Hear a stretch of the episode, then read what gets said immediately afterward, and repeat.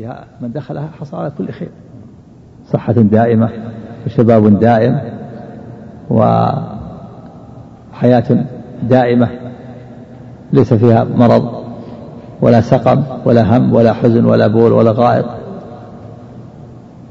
ولا شيء من نكد الدنيا ولا حر ولا برد.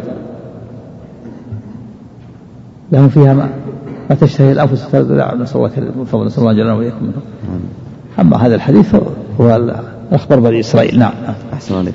قال وقد روى هذا الأثر ابن أبي حاتم بسنده عن وهب بن منبه وزاد فانظروا إلى مواهب ربكم الذي وهب لكم فإذا بقباب في الرفيق الأعلى وغرف مبنية من الدر والمرجان وأبوابها من ذهب وسررها من ياقوت وفرشها من سندس واستبرق ومنابرها من نور يفور من أبوابها وعراصها نور مثل شعاع الشمس عنده مثل الكوكب الدري في إيش هذا هذا زيادة من نعم, نعم.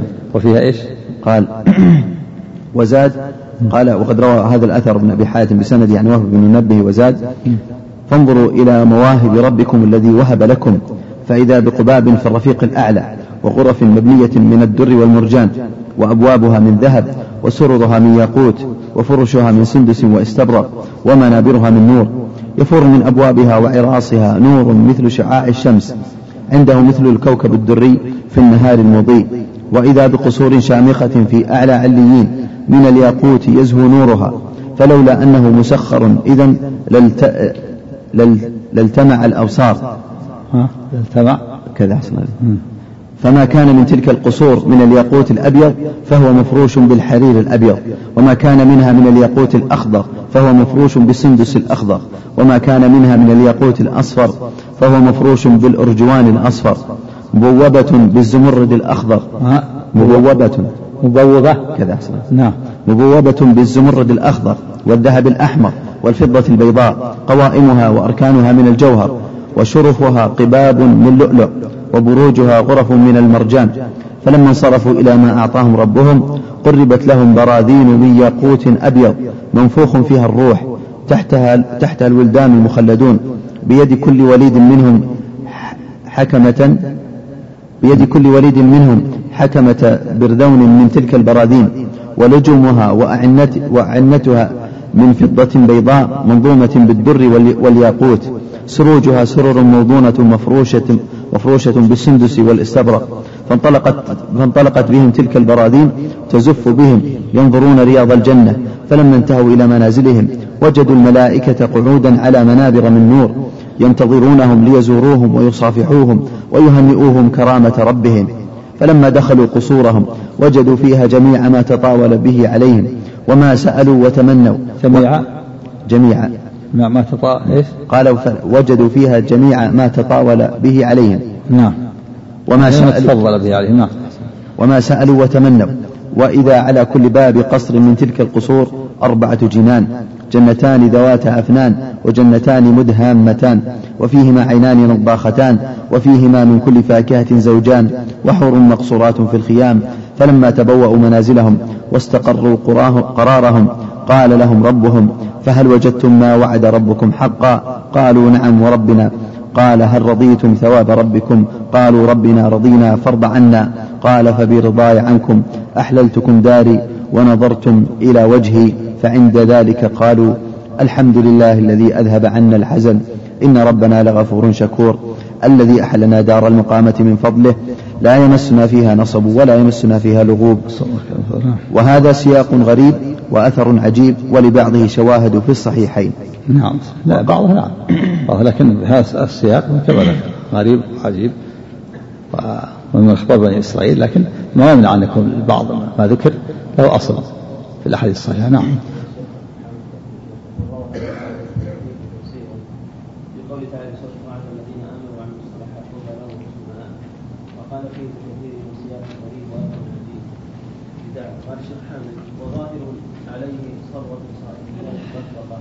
وكم لوهب المنبه كعب الاخبار من هذه الخرافات والاثار السخيفه التي تمتها الفطر السليم وافتتن الناس بهذه الاسرائيليات وفسدت في عقائد كثير منهم ولا حول ولا قوه. على كل حال لا هذا هذا ليس فيه من هذا فإنما هذا بعض له شواهد مقصود هذا من أخبار بني إسرائيل.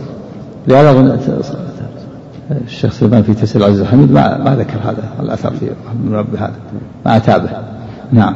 أحسن عليك. وقال خالد بن معدان إن في الجنة شجرة يقال لها طوبى ضروع كلها. قال خالد بن معدان؟ نعم أحسن عليك. إن في الجنة شجرة يقال لها يقال لها طوبى ضروع كلها. ترضع نعم أحسن ضروع باللام؟ بالراء أحسن ضروع؟ نعم. بالضرع ضروع نعم. ضروع. كلها ترضع صبيان أهل الجنة.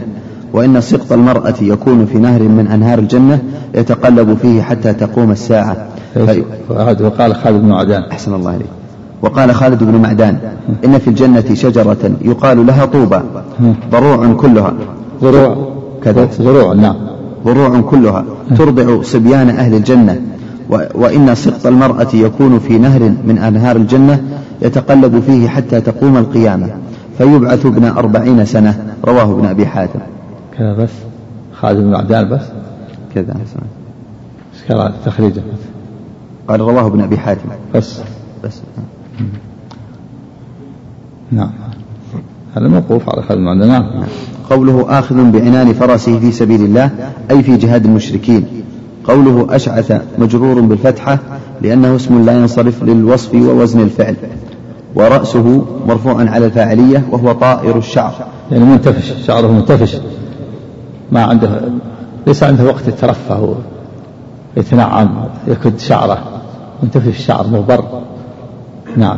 هذا أثر الجهاد والخشونة لا التنعم والترفه وتمشيط الشعر ودهنه. نعم. أحسن قال وهو طائر الشعر أشغله الجهاد في سبيل الله عن التنعم بالادهان وتسريح الشعر. قوله مغبرة قدماه هو بالجر صفة ثانية لعبد. قوله إن كان في الحراسة. الصفة الأولى آخذ بعين الفرسة أو أشهر أشهر أشهر نعم. قوله إن كان في الحراسة هو بكسر الحاء أي حماية الجيش عن أن يهجم عليه عن, عن أن يهجم العدو عليهم قوله كان في الحراسة أي غير مقصر فيها ولا غافل. وهذا اللفظ يستعمل في حق من قام بالأمر على وجه الكمال. نعم. كان في الحراسة غير مقصر ولا غافل بل يؤدي عمله يقوم بالحراسة على الوجه الأكمل. نعم. قوله وإن كان في الساقة كان في الساقة أي في مؤخرة أي في مؤخرة الجيش. أي يقلب نفسه في مصالح الجهاد فكل مقام يقوم فيه إن كان ليلا أو نهارا رغبة في رضا الله وطلبا لثوابه ومحبة لطاعته. يعني أي عمل يكون فيه؟ يقوم بخير قيام الحراسة بالساقة يتغلب فيما في المصلحة. نعم. قال ابن الجوزي رحمه الله وهو خامل الذكر لا يقصد السمو. وقال الخلخالي المعنى المعنى انتماؤه لما أمر. وإقامته حيث أقيم. لا. امتثاله. أحسن عليك ها ائتماره نعم. طيب ائتماره وقال الخلخالي المعنى ائتماره لما أمر وإقامته حيث أقيم. لا يفقد من مكانه وإنما ذكر الحراسة والساقة لأنهما أشد مشقة. انتهى. قال وفيه فضل الحراسة في سبيل الله. لا شك. نعم فضل عظيم. نعم.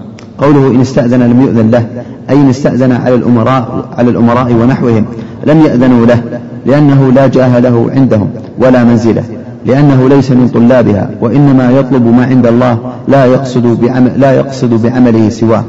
قوله وإن شفع بفتح أوله وثانيه قوله لم يشفع بفتح الفاء مشددة يعني لو ألجأته الحال إلى أن يشفع في أمر يحبه الله ورسوله لم تقبل شفاعته عند الأمراء ونحوهم.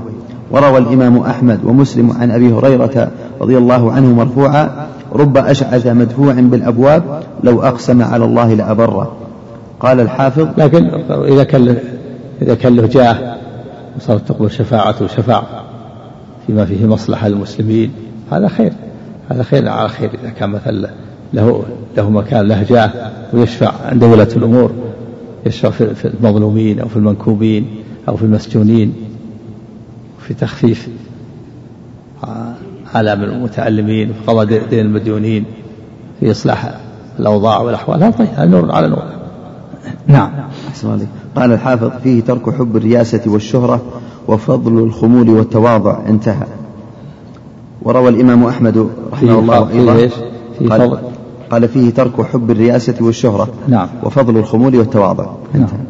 وروى الإمام أحمد رحمه الله أيضا عن مصعب بن ثابت أن عبد الله بن زبير أن عبد الله بن الزبير رضي الله تعالى عنهما قال قال عثمان وهو يخطب على منبره قال عثمان رضي الله عنه وهو يخطب على منبره إني محدثكم حديثا سمعته من رسول الله صلى الله عليه وسلم لم يكن يمنعني أن أحدثكم به إلا الظن بكم. سمعت رسول الله صلى الله عليه وسلم يقول حرس ليلة في سبيل الله أفضل من ألف ليلة يقام ليلها ويصام نهارها. حرس ليلة. أحسن عليك قال حرس ليلة في سبيل الله أفضل من ألف ليلة يقام ليلها ويصام نهارها. هذا فضل عظيم شو يقول؟ رواه الإمام أحمد كذا؟ نعم رواه الإمام أحمد. ما ذكر سنده؟ تخريج قال والطبراني والمستدرك وضعيف يعني يقول ما يعني للظن بكم يعني خشية أن تتكلوا. يعني الشح عليكم حتى لا تتأثروا. يعني ما منعت بخلا عليكم لكن أخشى أن, أن تتكلوا. نعم.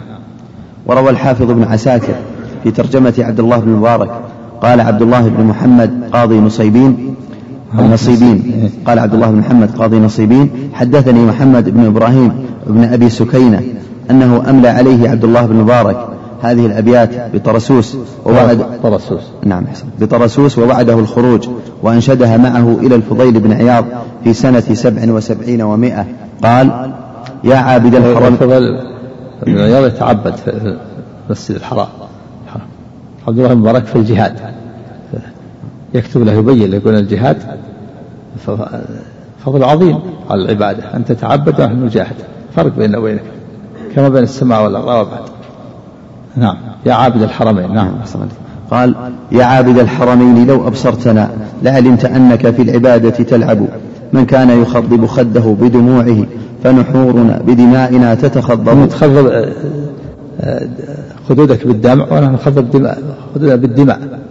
فرق بين هذا اللي يخضب بالدماء بجاه في سبيل الله وهذا يخضب يخضب خده بالدمع بالبكاء والتعبد. يعني الجهاد أفضل. تفرغ العبادة. نعم.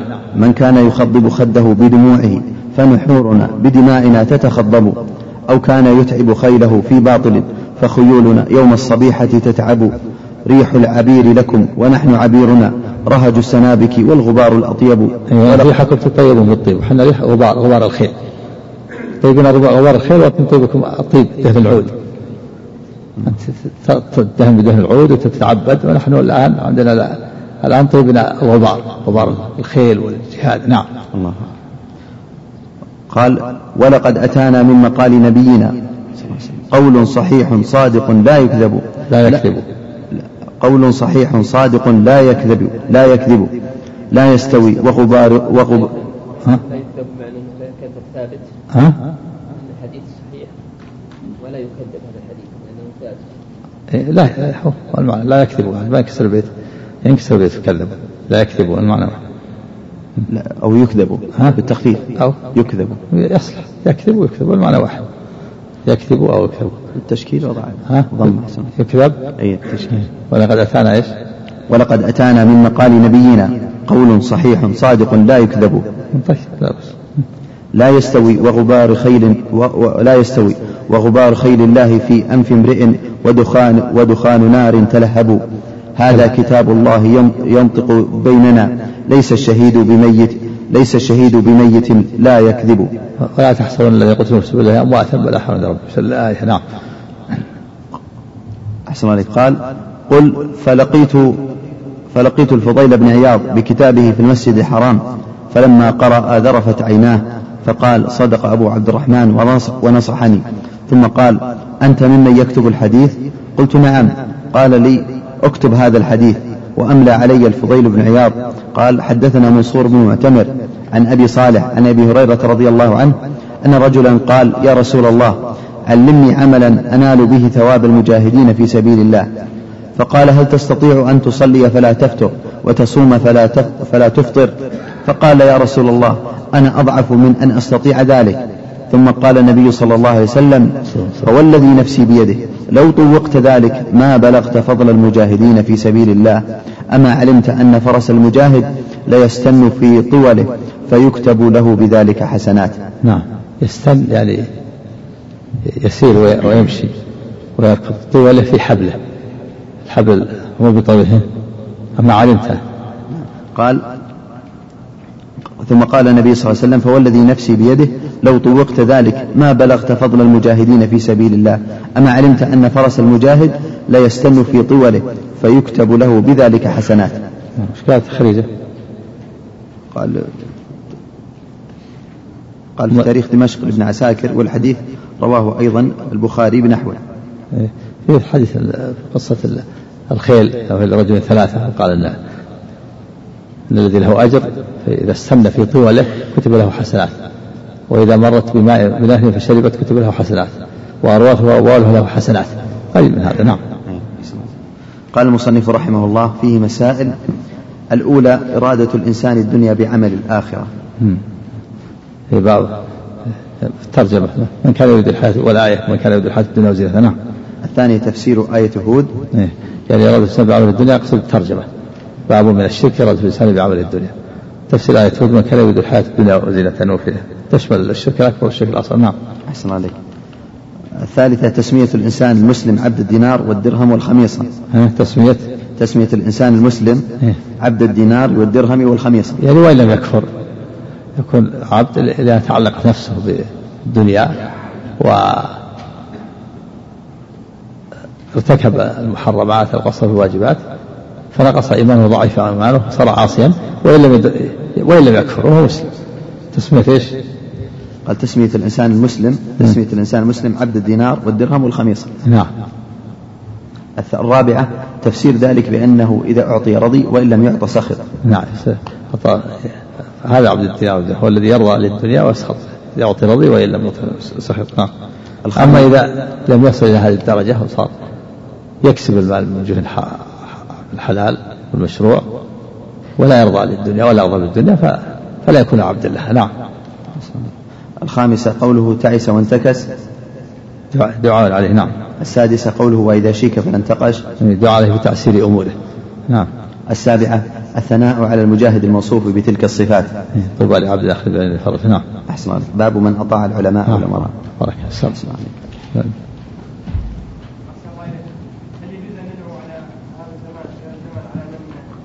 نعم سب. نعم. بالعموم ادعو عليه مثل ما دعا عليه الرسول عليه وسلم أما شخص معين بعينه لا تدعو عليه. فلان فلان لا تدعو عليه. لكن بالعموم تعس مثل ما دعا الرسول تعس عبد الدينار عبد الدرهم. ولا تخصص أحد بعينه. نعم. أسئلة لها علاقة بالدرس يقول هذا السائل السلام عليكم. ورحمة الله وبركاته. أسأل الله كما جمعنا في في دنيا ثانية أن يجمعنا في جنة قطوفها دانية آمين. قال والله ويعلم الله أني أحبكم يا شيخ في الله. السؤال حبك الله لا يحبك نسأل الله يجعل لكم متحبين في الله ويجعلنا وإياكم ذلك كرامته نعم. أحسن قال السؤال ما حكم قول أنا عبد قلبك أو ملك قلبك؟ ما يصلح. أنا عبد قلبك؟ يقول أنا أحبك في الله. كما عبد عبد قلبك ما يصلح كيف يكون عبد قلبك ما يصلح هذا. يعني ما ينبغي لا يعبد لله. يعبد نفسه لله لا يعبد القلب فلان ولا كذا. لكن أحبك في الله أنا مثلا أقتدي بك بالأعمال الصالحة. نعم. كلام عن الأثر وهب بن منبه. يقرأ سمعت حاشية. الأرناؤوط عبد القادر.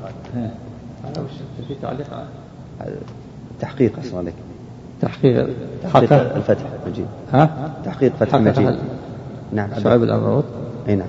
عبد القادر عبد القادر. أي نعم. كلها كلها الفتح حققه كلها حديثة. أي نعم. مجلد واحد قال أحسن عليك. رواه أحمد وصححه قال عن الأثر. رواه أحمد وصححه ابن حبان.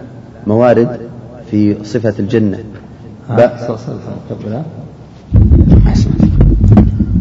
قال موارد في صفة الجنة باب في شجر الجنة من حديث دارج عن أبي الهيثم. عندي نعم عندي دارج وضعه. قال عن أبي الهيثم عن أبي سعيد الخدري رضي الله عنه ودراج عن أبي الهيثم ضعيف. أقول ولكن لفقرات الحديث شواهد. أما جملة طوبى لمن رآني وآمن بي وطوبى ثم طوبى ثم طوبى لمن آمن بي ولم يرني فله شواهد منها حديث أنس بن مالك رضي الله عنه عند أحمد وحديث أبي أمامة رضي الله عنه عند أحمد ومن حديث عبد الله بن عمر رضي الله عنهما عند أبي داود الطيالسي وحديث عبد الله بن بسر رضي الله عنه عند الطبراني والحاكم وغيرهم وأما جملة قال له رجل وما طوبى قال شجرة في الجنة مسيرة مئة عام فلها شاهد من حديث أبي هريرة رضي الله عنه عند البخاري في بدء الخلق. باب ما جاء في صفة الجنة. في وفي التفسير باب تفسير سورة الواقعة. ومسلم في صفة الجنة من حديث سهل بن سعد الساعدي رضي الله عنه وعند البخاري في الرقاق باب صفة الجنة والنار. ومسلم رقم من حديث أبي سعيد الخدري رضي الله عنه عند البخاري. وم... طوبى شجرة في الجنة هذا ثابت نعم. ومسلم آه، بلفظ إن في الجنة لشجرة يسير الراكب في ظلها مئة عام لا يقطعها. فالحديث بهذه الشواهد حسن في أكثر ألفاظه. انتهى. في أكثر الألفاظ الألفاظ التي يعني التي جاءت لها شواهد لكن بعض الألفاظ اللي ما جاءت لها شواهد يبقى. نعم. أحسن بسم الله الرحمن الرحيم. الحمد لله رب العالمين وصلى الله وسلم وبارك على نبينا محمد وعلى آله وصحبه أجمعين. اللهم صل قال الشيخ الإمام المجدد محمد بن عبد الوهاب رحمه الله تعالى في كتاب التوحيد باب من أطاع العلماء والأمراء. في تحريم ما أحل الله وتحريم وتحليل ما أو تحليل. أو تحليل. أو, تح أو تحليل ما حرم الله فقد اتخذهم أربابا. من دون الله. وقال ابن عباس رضي الله عنهما يوشك أن تقع عليكم حجارة من السماء. أن تنزل يوشك, يوشك أن تنزل عليكم حجارة من السماء. أقول قال رسول الله صلى الله عليه وسلم. وتقولون قال أبو بكر وعمر. قال الإمام أحمد رحمه الله تعالى عجبت لقوم عرفوا الإسناد وصحته يذهبون لرأي سفيان والله تعالى يقول فليحذر الذين يخالفون عن أمره أن تصيبهم فتنة أو يصيبهم عذاب أليم. أتدري ما الفتنة؟ الفتنة الشرك. لعله إذا رد بعض قوله أن يقع في قلبه شيء من الزيغ فيهلك. فيهلك. شيء من الزيغ فيهلك.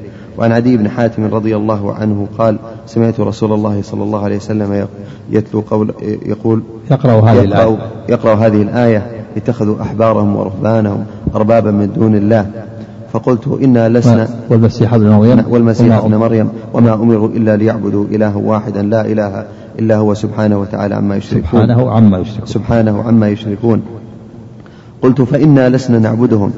قال ألم يكونوا يحرمون ما أليسوا يحرمون؟ قال أليسوا يحرمون ما أحل الله فتحرمونه ويحلون ما حرم الله فتحلونه. قلت بلى. قال فتلك عبادتهم. رواه أحمد والترمذي وحسنه. بسم الله الرحمن الرحيم. الحمد لله رب العالمين والصلاة والسلام على نبينا محمد وعلى آله وصحبه أجمعين. قال الإمام المجدد الشيخ محمد بن عبد الوهاب رحمه الله في كتاب التوحيد باب من أطاع العلماء والأمراء في تحليل ما أحل الله أو تحليل ما حرم الله فقد اتخذهم أربابا من دون الله. هذه الترجمة جزم المصنف رحمه الله تعالى بالحكم بقوة الدليل.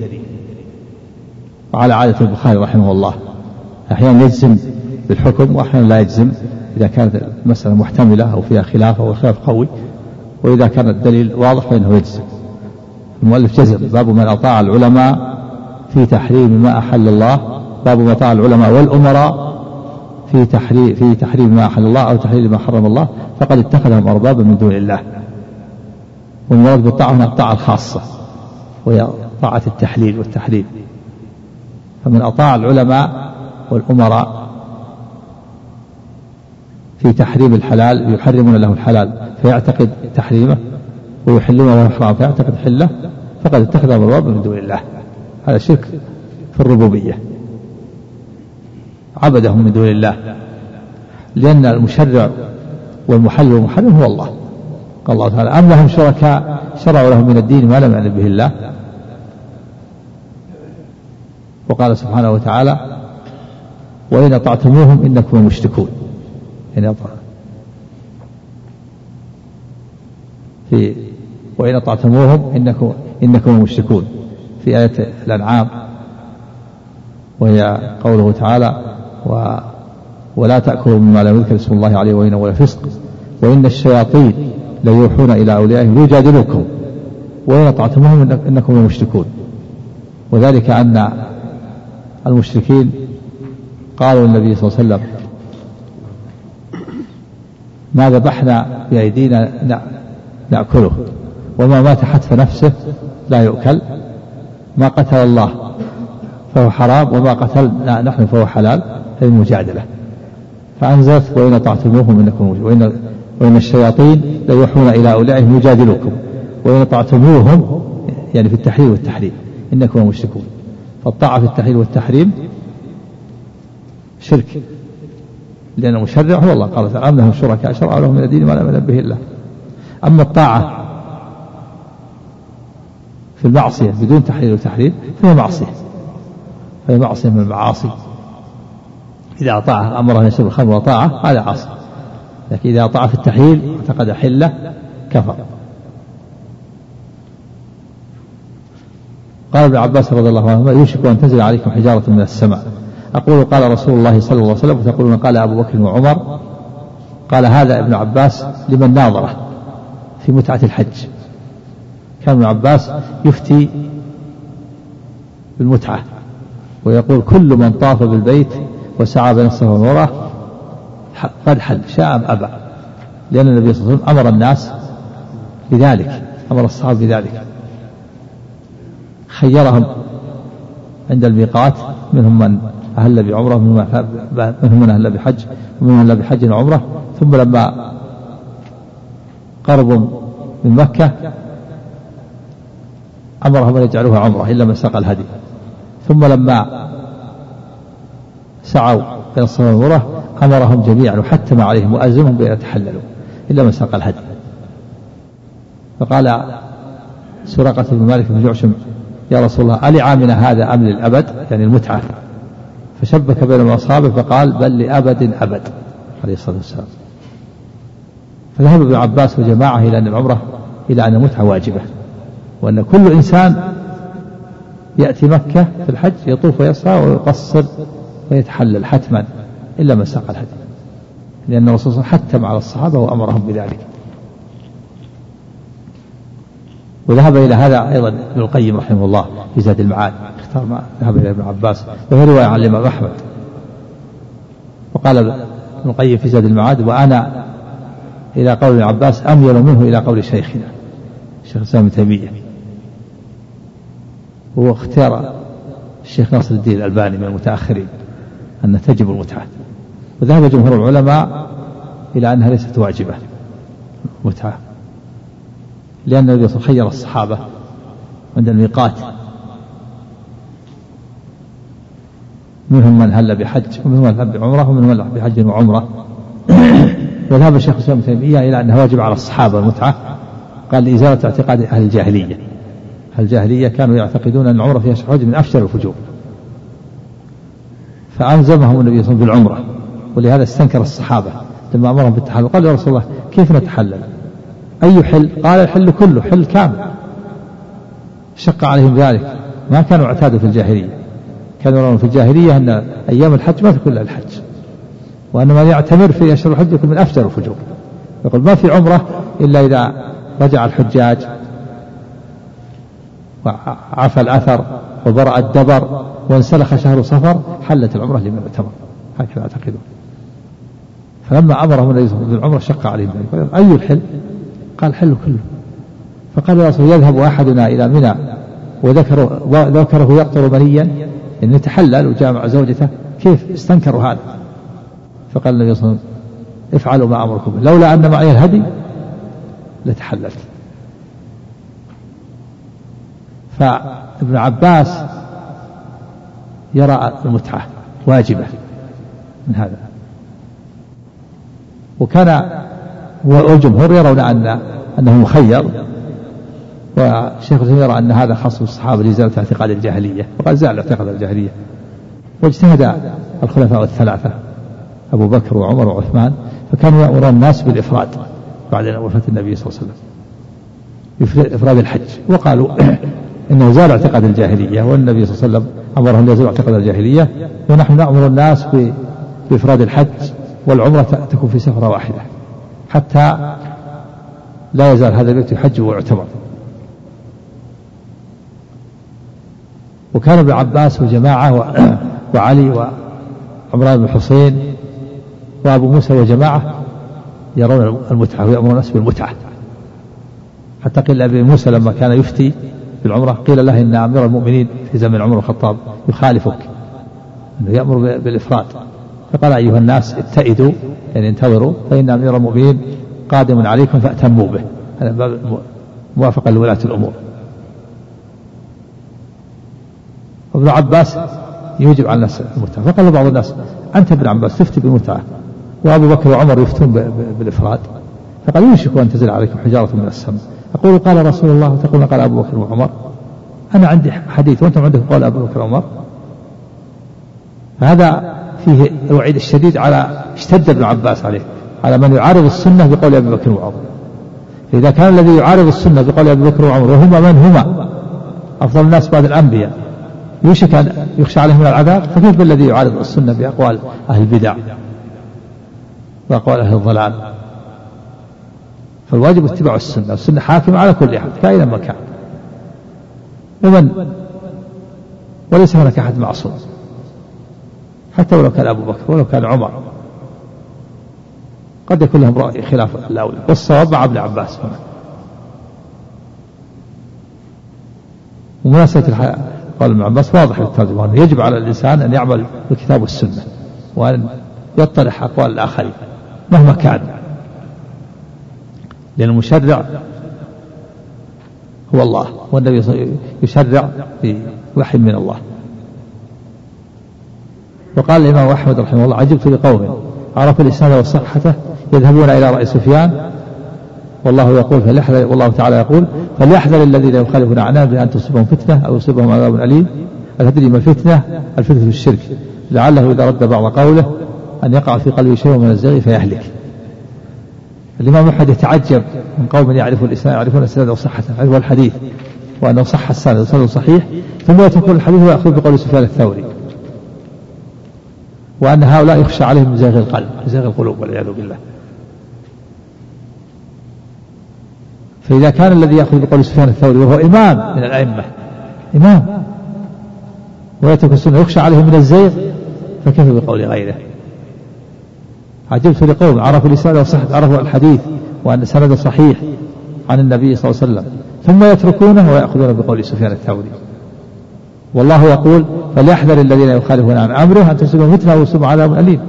والذي يعدل عن قول النبي صلى الله عليه وسلم إلى قول سفيان يخشى عليه من الفتنة. والفتنة هي الزيغ زيغ القلب. لعله إذا رد بعض قوله بعض قول النبي صلى الله عليه وسلم أن يقع في قلب شيء من الزيغ فيهلك. فإذا كان الذي يترك السنة ويأخذ قول سفيان وهو إمام يخشى عليه من الزيغ فغيرهم باب أولى. وهو دليل على أنه يجب طاعة الله وطاعة رسوله في التحليل والتحريم.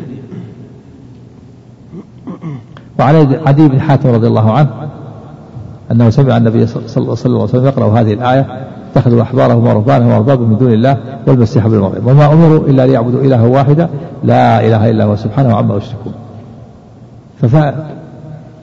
وكان عدي بن حاتم نصرانيا فأسلم رضي الله عنه كان يعرف معنى الآية. والأحبار هم العلماء والرهبان هم العباد. ومعنى الآية؟ اتخذوا علماءهم وعبادهم أربابا من دون الله. اتخذ اليهود والنصارى علماءهم وعبادهم أربابا من دون الله. فقال هذه يا رسول لسنا نعبدهم يعني قبل أن نسلم. ما بيعبدونهم اليهود والنصارى؟ ظن أن العبادة هي السجود لهم فما يركعوا لهم ولا يسجدوا لهم. فبين لهم النبي صلى الله عليه وسلم أن طاعتهم في التحليل والتحريم عبادة. فقال أليسوا يحرمون ما أحل الله فتحلونه ويحلون ما حرم الله فتحلونه قال بلى. قال فتلك عبادتهم. بين لهم النبي صلى الله عليه وسلم أن طاعتهم في التحليل والتحريم هي عبادة لهم من دون الله. من أطاع شخصا في التحليل والتحريم فقد عبده من دون الله لأنه شرع له. ها أطاعه في التشريع والتحليل. والتحريم رواه الإمام أحمد الترمذي وحسنه. وهذا يفيد الحذر من عدم طاعة الله وطاعة رسوله صلى الله عليه وسلم. وفيه وعيد وهذا يفيد الوعيد على المقلدين الذين يأخذون بقول مقلديهم مع معرفة بأنها خالفت النصوص. هذا يخشى عليه. يخشى عليه من الردة بل إن هذا من الشرك. وإذا قال بعضهم بعض المقلدين المتعصبين للإمام أبي حنيفة يرى هذا عن المعروف الكرخي الكرخي أنه قال كل آية أو حديث تخالف مذهبنا فهو متأول أو منسوخ. كل آية وحديث تخالف مذهب الإمام أبي حنيفة فهو متأول أو منسوخ. نعوذ بالله من العمى. هذا من عمى القلوب. يريد أن يؤول الآيات والأحاديث حتى يوافق المذهب. الواجب اتباع الكتاب والسنة. والمذهب إذا خالف يطرح إذا خالف النصوص. والعلماء يترحم عليهم لأنهم اجتهدوا. لكن أنت إذا عرفت أن المذهب مخالف للكتاب والسنة اترك المذهب. وهو بالكتاب والسنة. نعم. سم. نعم. اي لا لابد من الاستحلال يعني يعتقد حله. أما إذا اطاع في المعصية يكون عاصي مثله. إذا اطاع في المعصية هو يعلم أن المعصية حرام لكن اطاعه آه، طاعة للهوى أو طمعا في رفته أو خوفا منه. ويعلم انه يعتقد انه حرام هذا ما يكفي يكون عاصي. نعم. الحمد لله رب العالمين وصلى الله وسلم وبارك على نبينا محمد وعلى آله وصحبه أجمعين. قال الشيخ عبد الرحمن بن حسن رحمه الله تعالى كتاب المصنف قال المصنف رحمه الله تعالى باب من أطاع العلماء والأمراء في تحريم ما أحل الله أو تحليل ما حرم الله فقد اتخذهم أربابا من دون الله. بقوله تعالى اتخذوا أحبارهم ورهبانهم أربابا من دون الله والمسيح ابن مريم وما أمروا إلا ليعبدوا إلها واحدا لا إله إلا هو سبحانه عما يشركون. وتقدم تفسير هذا في أصل المصنف لما ذكر حديث عدي بن حاتم رضي الله عنه. قال المصنف رحمه الله تعالى وقال ابن عباس رضي الله عنهما يوشك أن تنزل عليكم حجارة من السماء. يوشك يعني يقرب. يقرب يعني قريب أن تنزل عليكم حجارة. نعم. أحسن عليك. قال يوشك أن تنزل عليكم حجارة من السماء. أقول قال رسول الله صلى الله عليه وسلم وتقولون قال أبو بكر وعمر. إذا كان الذي يأخذ قول أبو بكر وعمر ويترك السنة يخشى أن تنزل عليه حجارة من السماء فكيف بالذي يأخذ بأقوال غيرهما فكيف بالذي يأخذ بأقوال المخالفين والمبتدعين؟ نعم. قوله يوشك بضم أوله وكسر شين المعجمة أن يقرب ويسرع. يسرع. ويقرب ويسرع. وهذا وهذا القول من ابن عباس رضي الله عنهما جواب لمن قال له إن أبا بكر وعمر رضي الله عنهما لا يريان التمتع بالعمرة إلى الحج ويريان أن إفراد الحج أفضل أو ما هو معنى هذا. وكان ابن عباس يرى أن التمتع بالعمرة إلى الحج واجب ويقول إذا طاف بالبيت وسعى بين الصفا والمروة سبعة أشواط فقد حل من عمرته شاء أم أبى. لحديث سراقة بن مالك رضي الله عنه حين أمرهم النبي صلى الله عليه وسلم أن يجعلوها عمرة ويحلوا إذا طافوا بالبيت وسعوا بين الصفا والمروة. فقال سراقة يا رسول الله ألعامنا هذا أم للأبد؟ قال بل للأبد والحديث في الصحيحين. يعني هل هل فسخ الحج العمر خاص بهذه السنة؟ السنوات الأخرى مثل ما كانوا في الجاهلية تمتنع العمرة؟ ما في ما فيه تمتع. فقال بل لأبد الأبد في كل سنة مشروع العمرة. لكن هل هي واجبة؟ قال ابن عباس أو أن أو أن الوجوب خاص بالصحابة ومن عداهم مستحب؟ قال بهذا شيخ الإسلام ابن تيمية. أو أنها مستحبة والإنسان مخير بين بين الأنساك الثلاثة قال بهذا الجمهور جمهور العلماء. نعم. قال وحينئذ فلا عذر لمن استفتي.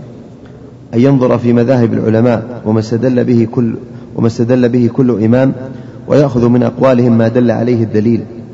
إذ كان له إذا كان له ملكة يقتدر بها على ذلك كما قال تعالى فإن تنازعتم في شيء فردوه إلى الله والرسول إن كنتم تؤمنون بالله إن كنتم تؤمنون بالله واليوم الآخر ذلك خير وأحسن تأويلا. وللبخاري ومسلم وغيرهما أن النبي صلى الله عليه وسلم قال لو استقبلت من أمري ما استدبرت ما أهديت ولولا أن معي الهدي لأحللت. هذا لفظ البخاري. في حديث عائشة ولفظه في حديث جابر افعلوا ما أمرتكم فلولا أني سقت الهدي لفعلت مثل لفعلت مثل الذي أمرتكم في عدة أحاديث تؤيد قول ابن عباس. نعم يعني الرسول صلى الله عليه وسلم لما رأى تأخر الصحابة ومشقة ذلك عليهم قال لو علمت أن هذا سيحصل في الصحابة التأخر ما سقط الحديث حتى أتحلل بالفعل وترون وتقتدون بي تأسف قال لولا أني سقط الهدي ما أحللت لكن من ساق الهدي ما يستطيع يتحلل حتى يذبح هديه نعم. قال وبالجملة فلهذا قال ابن عباس لما عارضوا الحديث برأي أبي بكر وعمر يوشك أن تنزل عليكم حجارة من السماء الحديث وقال الإمام الشافعي رحمه الله تعالى أجمع العلماء على أن من استبانت له سنة رسول الله صلى الله عليه وسلم لم يكن له أن يدعها لقول أحد. وقال الإمام مالك رحمه الله تعالى ما منا إلا راد ومردود عليه إلا صاحب هذا القبر صلى الله عليه وسلم. نعم مثل ما قالت الأئمة كلهم كل الأئمة قالوا إذا قلت قولا و والسنة بخلافه فخذوا بالسنة واتركوا قولي هذا قول الأئمة كلهم مالك والشافعي وأبو حنيفة وأحمد. نعم. وكلام الأئمة في هذا المعنى كثير وما زال العلماء رحمهم الله يجتهدون في الوقائع. فمن أصاب منهم فله أجران ومن أخطأ فله أجر كما في الحديث. لكن إذا استبان لهم الدليل أخذوا به وتركوا اجتهادهم. وأما إذا لم يبلغهم الحديث أو لم يثبت عن النبي صلى الله عليه وسلم عندهم فيه حديث أو ثبت وله معارض أو مخصص ونحو ذلك فحينئذ يسوغ للإمام أن يجتهد. وفي عهد الأئمة الأربعة إنما طلبوا الأحاديث ممن هي عنده باللقي والسماع. ويسافر الرجل في طلب الحديث إلى الأمصار عدة سنين. ثم اعتنى الأئمة بالتصانيف ودونوا الأحاديث ورووها بأسانيدها وبينوا صحيحها من حسنها من ضعيفها. والفقهاء صنفوا في كل مذهب وذكروا حجج المجتهدين فسهل الأمر على طالب العلم وكل إمام يذكر الحكم بدليله عنده. وفي كلام ابن عباس رضي الله عنهما ما يدل على أن من بلغه الدليل فلم يأخذ به تقليدا لإمامه فإنه يجب الإنكار عليه بالتغليظ لمخالفته الدليل. وقال الإمام أحمد ولهذا غلظ ابن عباس وشدد على من عارض السنة بقول أبي بكر وعمر. نعم. أحسن عليك. وقال الإمام أحمد رحمه الله حدثنا أحمد بن عمر البزار قال حدثنا زياد بن أيوب قال حدثنا أبو عبيدة الحداد عن مالك بن دينار عن عكرمة عن ابن عباس رضي الله عنهما قال ليس منا أحد إلا يؤخذ من قوله ويدع نعم. غير النبي صلى الله عليه وسلم. وعلى هذا يدع يعني يترك نعم. وعلى هذا فيجب الإنكار على من ترك الدليل لقول أحد من العلماء كائن من كان. ونصوص الأئمة على هذا ونصوص الأئمة على هذا وأنه لا يسوغ التقليد إلا في مسائل الاجتهاد التي لا دليل فيها يرجع إليه من كتاب ولا سنة. فهذا هو الذي عناه بعض العلماء بقوله لا إنكار في مسائل الاجتهاد وأما ما خالف الكتاب والسنة. نعم ما إنكار في مسائل الاجتهاد التي لم يتبين فيها الدليل. أما إذا تبين الدليل فيجب الأخذ بالدليل. نعم. وأما ما خالف الكتاب والسنة فيجب الرد عليه كما قال كما قال ابن عباس والشافعي ومالك وأحمد وذلك مجمع عليه كما تقدم في كلام الإمام الشافعي رحمه الله تعالى. قال المصنف رحمه الله تعالى وقال الإمام أحمد رحمه الله عجبت لقوم عرفوا الإسناد وصحته يذهبون إلى رأي سفيان والله تعالى يقول فليحذر الذين يخالفون عن أمره أن تصيبهم فتنة أو يصيبهم عذاب أليم. أتدري ما الفتنة؟ الفتنة الشرك. لعله إذا رد بعض قوله أن يقع في قلبه شيء أن يقع في قلبه شيء من الزيغ فيهلك. هذا الكلام من الإمام أحمد رواه عنه الفضل بن زياد وأبو طالب.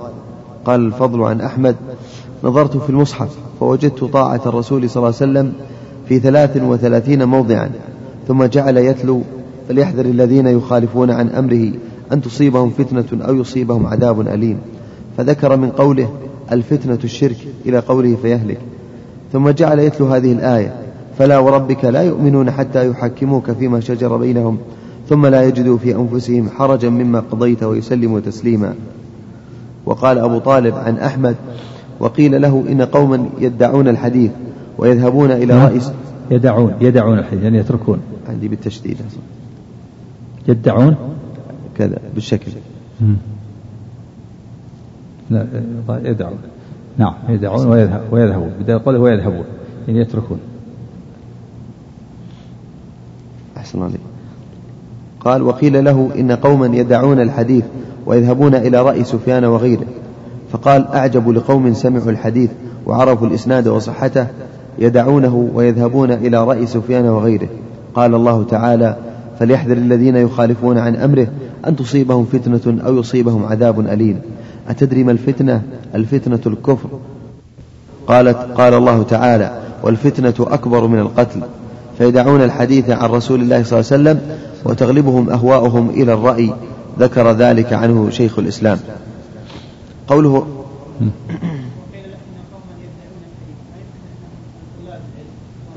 لكن قوله ويذهبون. لما قابله ويذهبون. له وجه محتمل لكن التخفيف أولى. يعني يقول يدعون ويذهبون. يتركون الحديث ويذهبون. وهو أحدهم لا يتركون الآخر. إذا كانوا يدعون الحديث معناه أنهم يدعون أنهم يعرفون الحديث. يلزم من هذا أنهم يعرفون الحديث. نعم. أحسن عليك. قوله عرفوا الإسناد أي إسناد الحديث وصحته. فإذا صح إسناد الحديث فهو صحيح عند أهل الحديث وغيرهم من العلماء. وسفيان هو الثوري الإمام الزاهد العابد الثقة الفقيه رحمه الله تعالى. وكان له أصحاب يأخذون عنه ومذهبه مشهور. يذكره العلماء في الكتب التي يذكر فيها مذاهب الأئمة كالتمهيد لابن عبد البر والاستذكار له وكتاب الإشراف على مذاهب الأشراف لابن المنذر والمحلى لابن حزم والمغني لأبي محمد عبد الله بن أحمد بن قدامة الحنبلي وغير هؤلاء. فقول الإمام أحمد رحمه الله عجبت لقوم عرفوا الإسناد وصحته إلى آخره إنكار منه لذلك وأنه يؤول إلى زيغ القلوب الذي يكون به المرء كافرا. وقد عمت البلوى بهذا المنكر خصوصا ممن ينتسب إلى العلم نصبوا الحبائل في الصد عن الأخذ بالكتاب والسنة وصدوا الناس عن متابعة النبي صلى الله عليه وسلم وتعظيم أمره ونهيه. فمن ذلك قولهم لا يستدل بالكتاب والسنة لا يستدل بالكتاب والسنة إلا المجتهد والاجتهاد قد انقطع. ويقول هذا الذي الله العافية. ما يستدل بالكتاب والسنة إلا المجتهد والاجتهاد قد انقطع. إذا ما يأخذ الإنسان الكتاب والسنة؟ الله تعالى يقول بلسان عربي مبين إنا أنزلناه قرآنا عربيا ولقد يسرنا القرآن للذكر بهذا المدكر إذا قرأ صفات والمؤمنون والمؤمنات بعضهم أولياء بعض يأمرون بالمعروف وينهون عن المنكر. وتعرف معناه؟ الأمر بالمعروف والنهي عن المنكر؟ كل عربي يعرفها يحتاج إلى اجتهاد صفات المؤمنين صفات المنافقين. أقيموا الصلاة. هذا يحتاج إلى ما يعرف إلا المجتهد. صد الكتاب والسنة ما يعرف الكتاب والسنة إلا المجتهد. والاجتهاد انقطع. خلاص. إذا لا تأخذ مع الكتاب والسنة كيف تأخذ؟ خذ مع قول شيخك. اسأل شيخك. قلده. وصر أعمى. ألغي عقلك. هذا هذا من البلاء. بعض المتعصبين هكذا يصدون الناس والعياذ بالله. نأخذ الكتاب والسنة. الحمد لله اقرأ الكتاب والسنة والإشكال عليك ما أشكل عليك الآيات كثير منها واضحة. صفات المؤمنين صفات المنافقين الأوامر النواهي. لا تقربوا الزنا ذروا ما بقي من الربا لا تأكلوا الربا. هذه كل واحد. وما أشكل عليك. الحمد لله تسأل تستعين كتب التفسير تسأل أهل العلم. وهم كما قال ابن عباس أن التفسير على أربعة أنحاء منه شيء تعرف العرب من كلام من شيء لا يعذر أحد به لا, لا, لا يعذر أحد به المفردات اللغوية. ومنه ما تعلمه العلماء ومنه ما استأثر الله بعلمه. وهي حقائق. وكنه الصفات والذات حقائق الآخرة. نعم. أحسن في قرة العيون قال وقد أخطأوا في ذلك وقد استدل الإمام أحمد رحمه الله بقوله صلى الله عليه وسلم لا تزال طائفة من أمتي على الحق المنصورة لا يضر من خذلهم ولا من خالفهم حتى يأتي أمر الله ومع ذلك أن الاجتهاد لا ينقطع. نعم. صحيح. قد أخطأوا في كون الاجتهاد قد انقطع. لكن هم هكذا يقولون لأتباعهم. أحسن ويقول هذا الذي قلدته أعلم منك بالحديث. هذا الذي قلدته خاطبة. هذا الذي قلدته أعلم منك بالحديث. يقول هذا الذي تقلد أعلم منك هو يعرف الحديث. فإذا قلت في المسألة في حديث قال اللي ما عرف بالحديث هو ما يعرف الحديث هو أعلم منك بالحديث. يعني خذ بقوله واترك الحديث. نعم. أحسن عليك. قال ويقول هذا الذي قلدته أعلم منك بالحديث وبناسخه ومنسوخه ونحو ذلك من الأقوال التي غايتها ترك متابعة الرسول صلى الله عليه وسلم الذي لا ينطق عن الهوى والاعتماد على قول من يجوز عليه الخطأ. وغيره من الأئمة يخالفه ويمنع قوله بدليل فما من إمام إلا والذي معه بعض العلم لا كله فالواجب على كل مكلف إذا بلغه الدليل من كتاب الله وسنة رسوله صلى الله عليه وسلم وفهم معنى, وفهم معنى ذلك أن ينتهي إليه ويعمل به. وإن خالفه من خالفه. كما قال تعالى اتبعوا ما أنزل إليكم من ربكم ولا تتبعوا من دونه أولياء قليلا ما تذكرون. وقال تعالى أولم يكفهم أن أنزلنا عليك الكتاب يتلى عليهم إن في ذلك لرحمة وذكرى لقوم يؤمنون. وقد تقدم حكاية الإجماع على ذلك وبيان أن المقلد ليس من أهل العلم.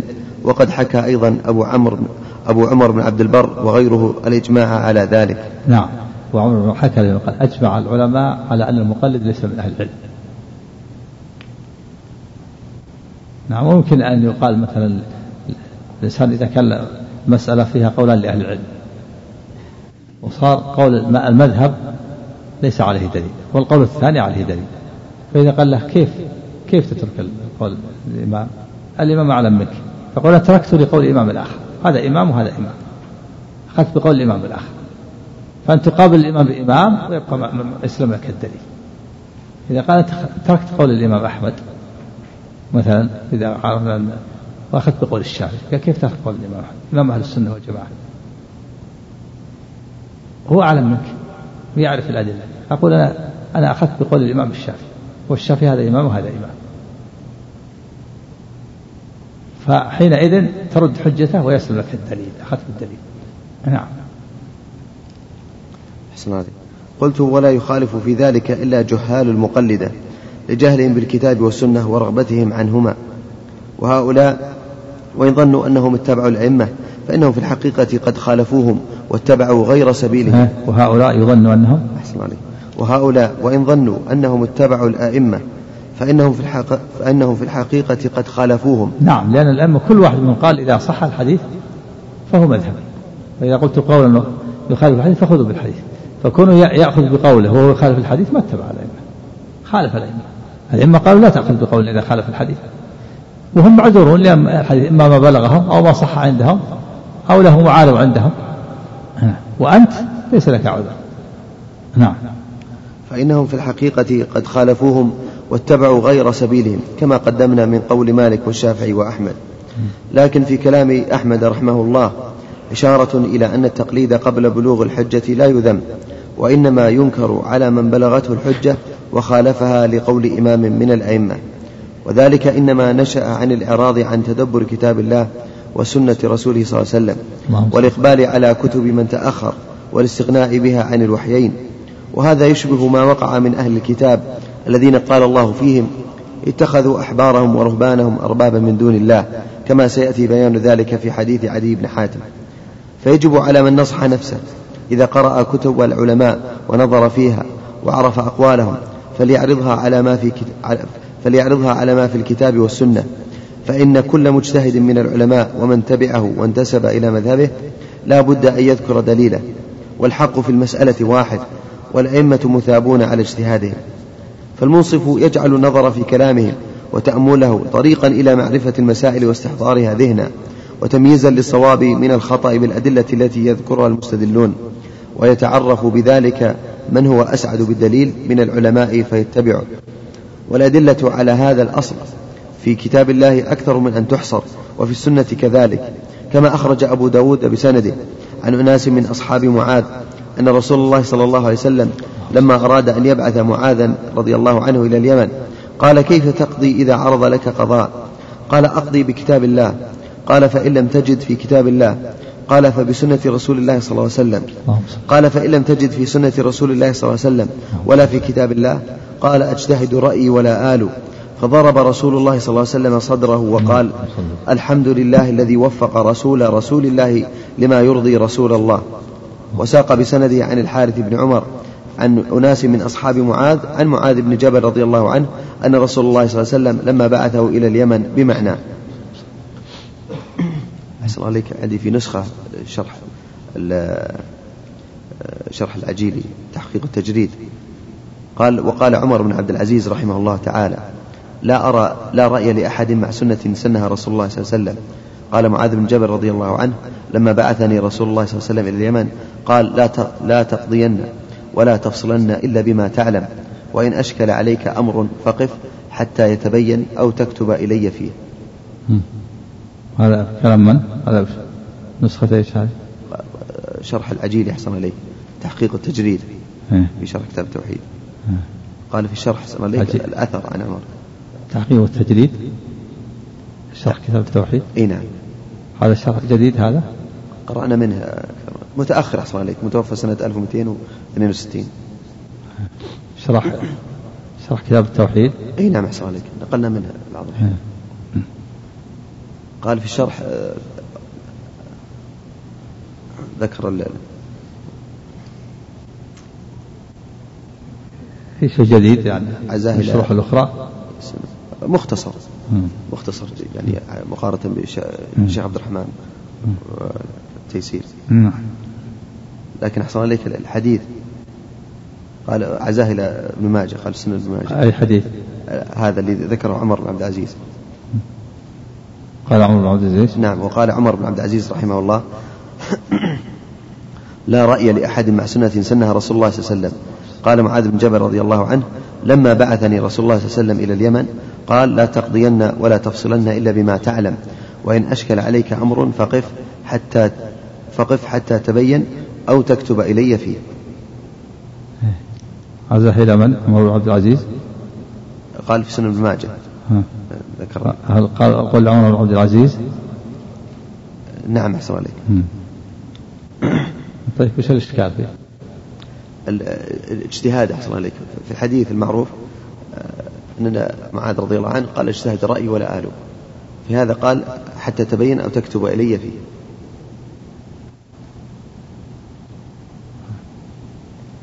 في هذا؟ يمكن أقول هذا عمر العزيز هو الخليفة يعني حتى يتبين أو يكتب له لعله يسأل العلماء حوله أو يبحث نعم أحسن عليك ليس بضعيف ها؟ اخر معاذ ليس بضعيف وين؟ في كلام فيها كلام لأهل العلم نعم. إيش قال؟ تكلم عليه عندك؟ قال منكر ضعفه جمع عظيم من العلماء. ها؟ ضعفه إيش؟ قال جمع عظيم من العلماء. قال منكر. ضعفه جمع عظيم من العلماء. نعم بعد أحسن عليك قال والأئمة رحمهم الله لم يقصروا في البيان بل نهوا عن تقليدهم إذا استبانت السنة لعلمهم أن من العلم شيئا لم يعلموه وقد يبلغ غيرهم وذلك كثير كما لا يخفى على من نظر في أقوال وقد العلماء. إيش؟ وقد أحسن عليك. وقد يبلغ غيرهم. إيش؟ الأئمة إيش؟ نعم. والأئمة رحمهم الله لم يقصروا في البيان بل نهوا عن تقليدهم إذا استبانت السنة لعلمهم أن من العلم شيئا لم يعلموه وقد يبلغ غيرهم وذلك كثير. نعم صحيح. العلم شاع. قد يكون العلم عند غيرهم نعم. قال وقد يبلغ غيرهم وذلك كثير كما لا يخفى على من نظر في أقوال العلماء. قال أبو حنيفة رحمه الله إذا جاء الحديث عن رسول الله صلى الله عليه وسلم فعلى الرأس والعين وإذا جاء عن الصحابة رضي الله عنهم فعلى الرأس والعين وإذا جاء عن التابعين فنحن رجال وهم رجال. وقال إذا قلت قولا وكتاب الله يخالفه فاتركوا قولي لكتاب الله. قيل إذا كان قول رسول الله صلى الله عليه وسلم يخالفه. قال اتركوا قولي لخبر الرسول صلى الله عليه وسلم. وقيل إذا كان قول الصحابة يخالفه قال اتركوا قولي لقول الصحابة. وقال الربيع سمعت الشافعي يقول إذا وجدتم في كتابي خلاف سنة رسول الله صلى الله عليه وسلم فخذوا سنة رسول الله صلى الله عليه وسلم ودعوا ما قلت. وقال إذا صح الحديث بما يخالف قولي فاضربوا بقول الحائط وقال مالك كل كل أحد يؤخذ من قوله ويترك إلا رسول الله صلى الله عليه وسلم. وتقدم له مثل ذلك فلا عذر لمقلد بعد هذا. ولو استقصينا كلام العلماء في هذا لخرج بنا عما قصدناه من الاختصار وفيما ذكرناه كفاية لطالب العلم. نعم ويكفي هذا قول الأئمة والعلماء كلهم ينهى عن التقليد عن تقليدهم ويأمرون بالأخذ بالسنة يأخذون بالأمر بالنصوص. نعم. قوله لعله إذا رد بعض قوله أي قول الرسول صلى الله عليه وسلم أن يقع في قلبه شيء من الزيغ فيهلك.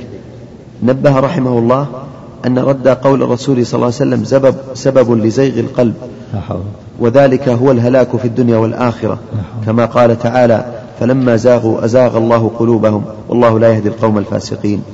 قال شيخ الإسلام رحمه الله في معنى قول الله تعالى فليحذر الذين يخالفون عن أمره فإذا كان المخالف عن أمره قد حذر من الكفر والشرك أو من العذاب الأليم دل على أنه قد يكون مفضيا إلى الكفر والعذاب الأليم.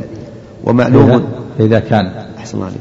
قال فإذا كان المخالف عن أمره قد حذر من الكفر والشرك نعم. أو من العذاب الأليم دل على أنه قد يكون مفضيا إلى الكفر والعذاب الأليم. ومعلوم أن إفضاءه إلى العذاب هو مجرد فعل المعصية فإفضاؤه إلى الكفر إنما هو لما يقترن به من الاستخفاف في حق الآمر كما فعل إبليس لعنه الله. انتهى. إيه.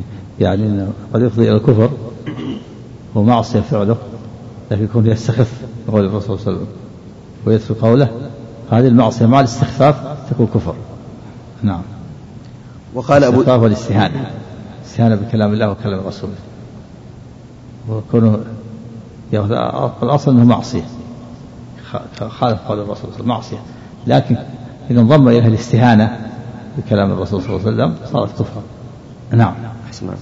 وقال أبو جعفر بن جرير رحمه الله عن الضحاك فليحذر الذين يخالفون عن أمره أن تصيبهم فتنة.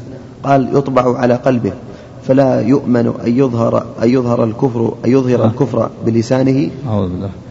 قال يطبع على قلبه. أحسن الله. قال يطبع على قلبه فلا يؤمن أن يظهر أن يظهر الكفر. أن يظهر. أو أو يظهر. طيب. عندي بالو... إيش؟ نعم. يظهر. يؤمن أن يظهر من الشخص. أن يظهر نعم. أن يظهر الكفر بلسانه فتضرب عنقه.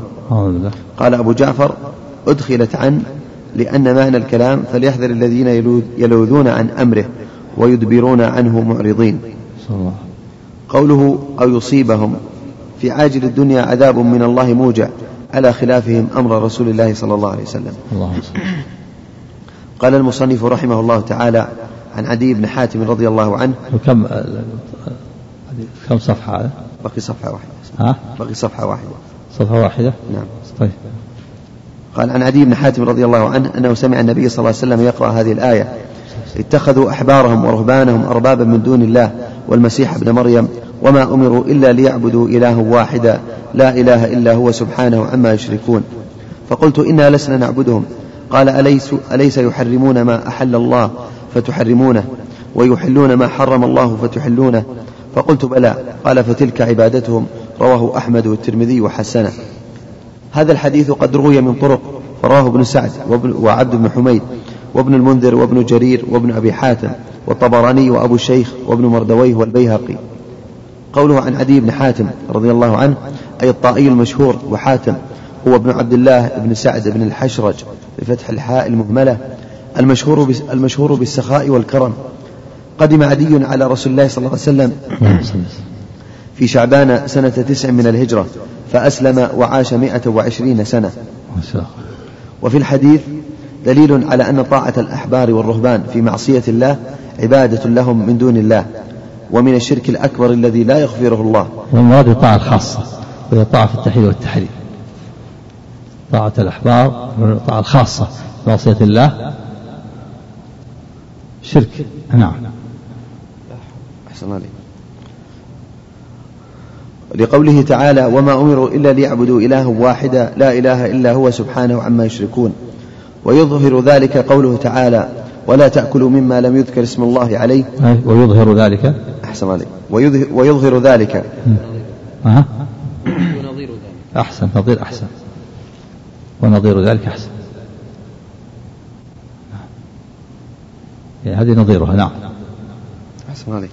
ونظير ذلك قوله تعالى ولا تأكلوا مما لم يذكر اسم الله عليه وإنه لفسق وإن الشياطين لا يوحون إلى أوليائهم ليجادلوكم وإن أطعتموهم إنكم لمشركون وهذا قد وقع فيه كثير من الناس مع من قلدوهم لعدم اعتبارهم الدليل إذا خالف المقلد.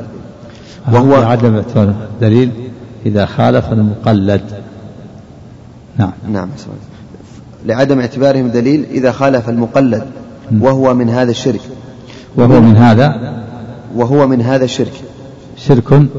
الشرك بالتعريف. وهو من هذا الشرك. وهو من هذا الشرك. نعم. نعم. من هذا الشرك يعني نعم. ومنهم طاعة المقلد إذا خالف. من هذا الشرك نعم. ومنهم من يغلو في ذلك واعتقد أن الأخذ بالدليل والحالة هذه يكره أو يحرم. فعظمت الفتنة. ويقول هم أعلم منا بالأدلة ولا يأخذ بالدليل إلى المجتهد. وربما تفوه بذم من يعمل بالدليل. ولا ريب أن هذا من غربة الإسلام كما قال شيخنا رحمه الله تعالى في المسائل. فتغيرت الأحوال وآلت إلى هذه الغاية فصار عند الأكثر عبادة الرهبان هي أفضل الأعمال. ويسمونها ويسمونها ولاية وعبادة الأحبار. هي وعبادة الأحبار هي العلم والفقه. ثم تغيرت الحال إلى أن عبد من ليس من الصالحين وعبد بالمعنى الثاني من هو من الجاهلين. وأما طاعة الأمراء ومتابعتهم فيما يخالف ما شرعه الله ورسوله فقد عمت به البلوى قديما وحديثا. في أكثر الولاة بعد الخلفاء الراشدين وهلم جرا. وقد قال تعالى فإن لم يستجيبوا لك فاعلم أنما يتبعون أهواءهم ومن أضل ممن ومن أضل ممن, ممن اتبع هواه بغير هدى. ومن أضل ممن اتبع هواه بغير هدى من الله إن الله لا يهدي القوم الظالمين. وعن زياد بن حدير قال قال لي عمر رضي الله عنه هل تعرف ما يهدم الإسلام؟ قلت لا. قال يهدمه زلة العالم وجدال المنافق بالكتاب وحكم الأئمة المضلين رواه الدارمي. جعلنا الله وإياكم من الذين يهدون بالحق وبه يعدلون. آمين. قال المصنف رحمه الله في مسائل. الأولى تفسير آية النور. وهي قول تعالى فليحذر الذين يخالفون عن أن تصيبهم فتنة ويصيبهم عذاب أليم. تحذير مخالفة أمر الله ورسوله. وأنه يخشى يخشى أن يبتلى بالشرك والعياذ بالله. أو العقوبة. نعم. الثانية تفسير آية براءة. ويتخذ أحبارهم ورهبانهم من دون الله وأن طاعة الأحبار والرهبان الطاعة الخاصة ردة عن الإسلام. طاعتهم في التحليل والتحريم. نعم. الثالثة التنبيه على معنى العبادة التي أنكرها عدي رضي الله عنه. وأنها الطاعة في التحليل والتحريم. أن هذه عبادة لم يعرفها عادي حتى بين له النبي صلى الله عليه وسلم. نعم. الرابعة تمثيل ابن عباس بأبي بكر وعمر وتمثيل أحمد بسفيان. نعم إذا تمثل أبو ابن عباس بأبي بكر وعمر فغيرهم باب أولى. لا يجوز الأخذ بقول أبي بكر وعمر إذا خالف السنة فغيرهم باب أولى. وكذلك سفيان مثل به الإمام أحمد. قال إذا كان الذي يترك السنة ويأخذ بقول السنة يخشى عليه مزاج القلب فليأخذ بقول غير سفيان باب أولى. نعم. الخامسة تغير الأحوال إلى هذه الغاية حتى صار عند الأكثر عبادة الرهبان هي أفضل الأعمال وتسمى الولاية. لا حول وعبادة الرهبان العباد. أفضل الأعمال عند بعض المشركين. وتسمى إيش؟ الولاية. وعب... الصوفية. الولي هي طاعة الولي. عند الصوفية نعم. وعبادة الأحبار هي العلم والفقه. عبادة العلماء يسمى هي العلم والفقه. العلم والفقه يتبع قول العالم. ولو ولو خالف النصوص. نعم. ثم تغيرت الحال إلى أن عبد من دون الله من ليس من الصالحين وعبد بالمعنى الثاني من هو من الجاهلين. اللهم المستعان قال الشيخ الإمام محمد بن عبد الوهاب رحمه الله تعالى في كتاب التوحيد باب قول الله تعالى ألم تر إلى الذين يزعمون أنهم آمنوا بما أنزل إليك وما أنزل من قبلك يريدون أن يتحاكموا إلى الطاغوت وقد أمروا أن يكفروا به ويريد الشيطان أن يضلهم ضلالا بعيدا. وإذا قيل لهم تعالوا إلى ما أنزل الله وإلى الرسول رأيت المنافقين رأيت المنافقين يصدون عنك صدودا فكيف إذا أصابتهم مصيبة بما قدمت أيديهم؟ ثم جاءوك يحلفون بالله إن أردنا إلا إحسانا وتوفيقا. وقوله تعالى وإذا قيل لهم لا تفسدوا في الأرض قالوا إنما نحن مصلحون. وقول الله تعالى ولا تفسدوا في الأرض بعد إصلاحها وادعوه خوفا وطمعا. إن رحمة الله قريب من المحسنين. وقول الله تعالى أفحكم الجاهلية يبغون ومن أحسن من الله حكما لقوم يوقنون. وعن عبد الله بن عمرو بن العاص وعن عبد الله بن عمرو رضي الله عنهما قال قال رسول الله صلى الله عليه وسلم لا يؤمن أحدكم حتى يكون هواه تبعا لما جئت به. قال النووي رحمه الله حديث صحيح رويناه في كتاب الحجة بإسناد صحيح. وقال الشعبي رحمه الله تعالى حدث بين رجل من كان كانت خصومة بين كان بين رجل من اليهود. كانت بين رجل من المنافقين ورجل نعم. من اليهود خصومة. فقال المنافق نتحاكم إلى نتح... فقال اليهودي نت... نت... نترافع إلى رسول نترافع إلى محمد. كان بين رجل من المنافقين ورجل من اليهود خصومة. نعم. فقال فقال, فقال اليهودي نعم. نتخاصم. فقال اليهودي فقال اليهودي نتحاكم إلى محمد لعلمه أنه لا يأخذ الرشوة. وقال المنافق نتحاكم إلى اليهود لعلمه أنهم يأخذون الرشوة. فتحاك فتحاكم إلى كاهن. فاتفق أن يأتي كاهنا من في جهينة. فتحاكم إليه فنزلت ألم ترى إلى الذين يزعمون الآية. وقيل نزلت في في رجلين اختصما. فقال أحدهما نترافع إلى النبي صلى الله عليه وسلم. وقال الآخر إلى كعب بن الأشرف. فترافع إلى عمر. نعم. فترافع إلى عمر. فقال له أحدهما القصة فذكر له أحدهما القصة. فقال للذي لم يرضى برسول الله صلى الله عليه وسلم أكذلك؟ قال نعم. فضربه بالسيف فقتله. بسم الله الرحمن الرحيم. الحمد لله رب العالمين وصلى الله وسلم وبارك على عبد الله وسلم نبينا محمد وعلى آله وصحبه أجمعين. أما بعد قال الشيخ الإمام محمد بن عبد الوهاب رحمه الله تعالى في كتاب التوحيد باب قول الله تعالى ألم تر إلى الذين يزعمون أنهم آمنوا بما أنزل إليك وما أنزل من قبلك؟ يريدون أن يتحاكموا إلى الطاغوت وقد أمروا أن يكفروا به. ويريد الشيطان أن يضلهم ضلالا بعيدا. هذه الترجمة فيها تحقيق شهادة أن محمد رسول الله. التراجم الأخرى فيها تحقيق شهادة أن لا إله إلا الله. وهذه الترجمة فيها تحقيق شهادة أن محمد رسول الله. والمقصود من هذه الترجمة وجوب التحاكم إلى كتاب الله وسنة رسوله صلى الله عليه وسلم. وأن عدم التحاكم إلى شرع الله من صفات المنافقين. وهذه الآية نزلت في المنافقين. قال قال الله تعالى ألم تر إلى الذين يزعمون؟ والاستفهام للتعجب. يعني تعجب يا محمد من حال هؤلاء. يزعمون أنهم مؤمنون بما أنزل إليك وما أنزل من قبلك ثم يريدون أن يتحاكموا إلى الطاغوت ولا يتحاكموا إلى شرع الله. هذه حالة عجيبة. ضدان أمران متناقضان. دعوى الإيمان بالله و... الإيمان بما بما أنزل على الرسول ثم التحاكم إلى إلى الطاغوت. فأحدهما ينقض الآخر.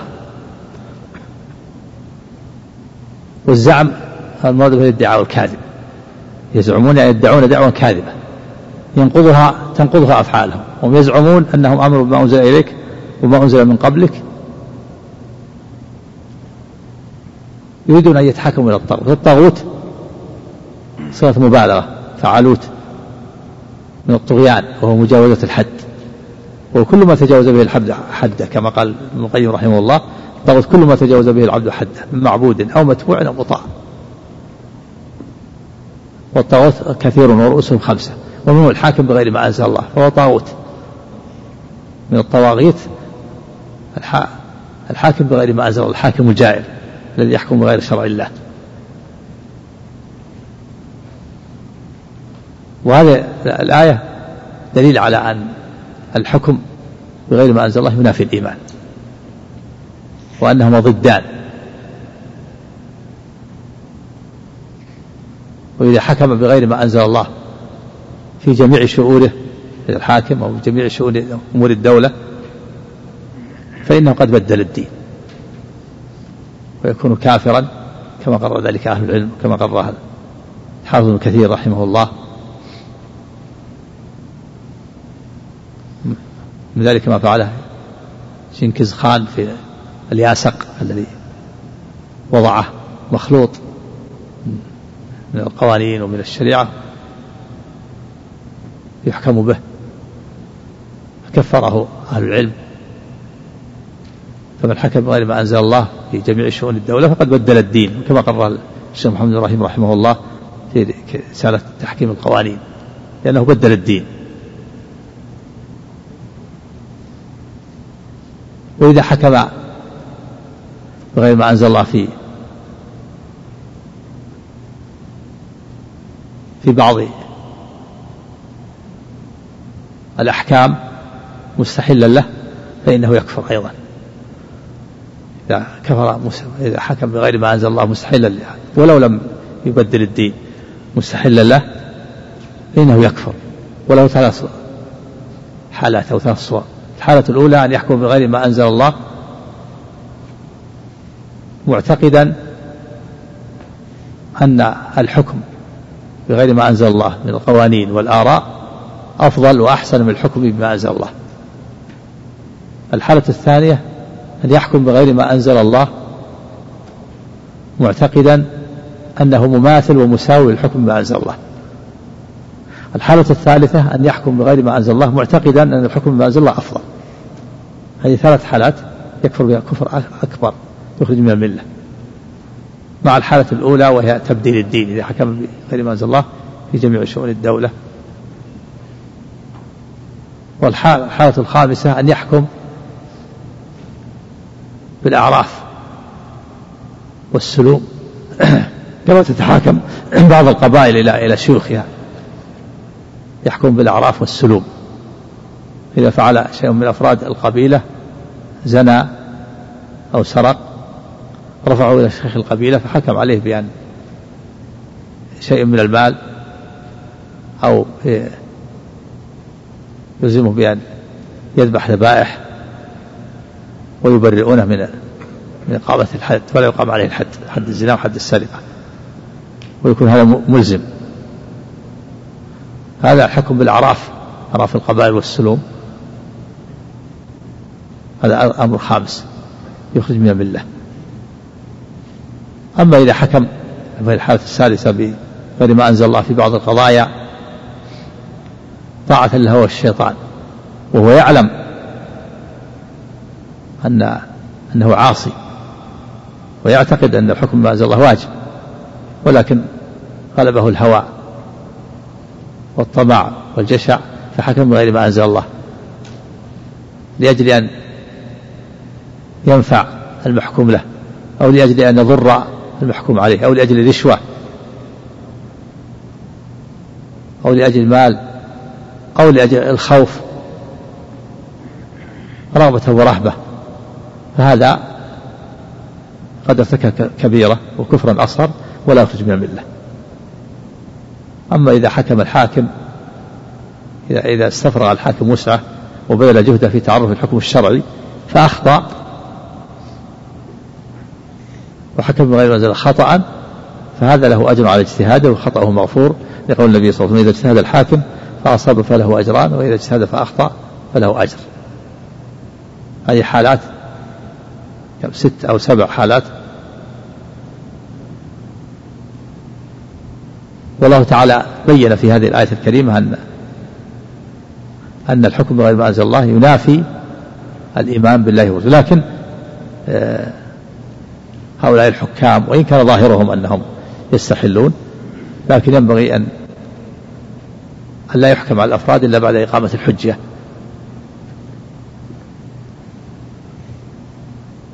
ولكن هذا إنما الحكم هذا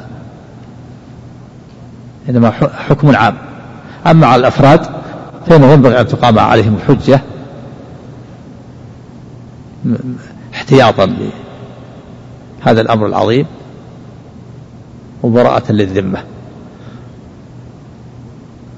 فالمعين كما قرر أهل العلم كشيخ الإسلام ابن تيمية وغيره لا يكفر إلا إذا وجدت الشروط وانتفت الموانع. وقامت عليه الحجة. وإن كان الحكم العام يحكم على من فعل كذا كفر. والله تعالى بين في هذه الآية الكريمة أن أن الحكم بغير ما أنزل الله ينافي الإيمان.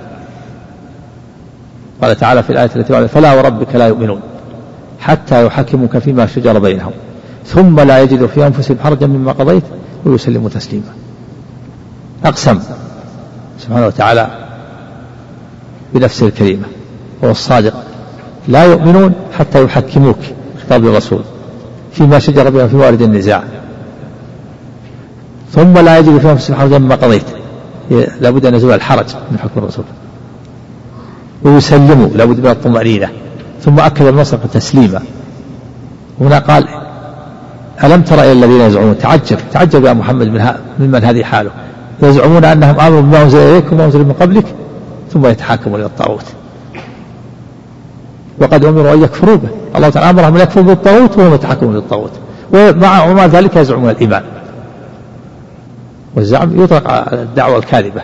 هي دعوة كاذبة دعواهم الإيمان كيف يدعون الإيمان؟ ثم يتحاكموا إلى الطاغوت. وقد أمروا أن يكفروا به. أمرهم الله أن يكفروا به وهم, وهم آمنوا به. وقد قال الله تعالى فمن يكفر بالطاغوت ويؤمن بالله فقد استمسك بالعروة الوثقى. ولا يصح الإيمان إلا بأمرين كفر, الطاغوت والإيمان بالله. فكيف يزعم هؤلاء الإيمان وهم يؤمنون يؤمنون بالطاغوت ويتحاكمون إلى الطاغوت؟ لا يمكن أن يحصل الإيمان إلا بكفر الطاغوت والإيمان بالله. ثم قال ويريد الشيطان أن يضلهم ضلالا بعيدا. بين أن الحكم بغير ما أنزل الله من إرادة الشيطان وأنه ضلال. وأنه ثم أكده بالمصدر ثم وصف أيضا بأنه ضلال مبين. هذه أربعة أمور. أولا الحكم بغير ما أنزل الله من إرادة الشيطان. الثاني أنه ضلال. الثالث تأكيده بالمصدر. الرابع وصفه ب وصف الضلال بأنه ضلال مبين واضح لكل أحد. ثم أخبر عن حال المنافقين وأنهم يعرضون عن التحاكم إلى شرع الله. قالت وإذا قيل لهم تعالوا إلى ما أنزل الله وإلى الرسول رأيت المنافقين يصدون عنك صدودا يعرضون. فيه أن وصف المنافقين الإعراض. عما أنزل الله وما أنزل على رسوله والإعراض عن التحاكم إلى شرع الله. ثم قال فكيف إذا أصابتهم مصيبة بما بما قدمت أيديهم؟ ثم جاءوك يحلفون بالله إن أردنا إلا إحسانا وتوفيقا. فيه أن المنافقين إذا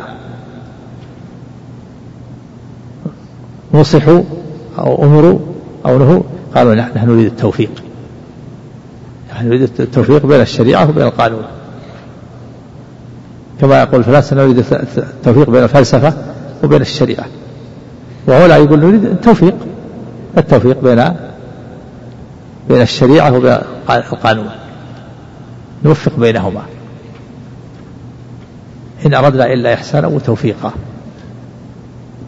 وكذلك الصوفية يقول يريد التوفيق بين الشريعة وبين الصوفية.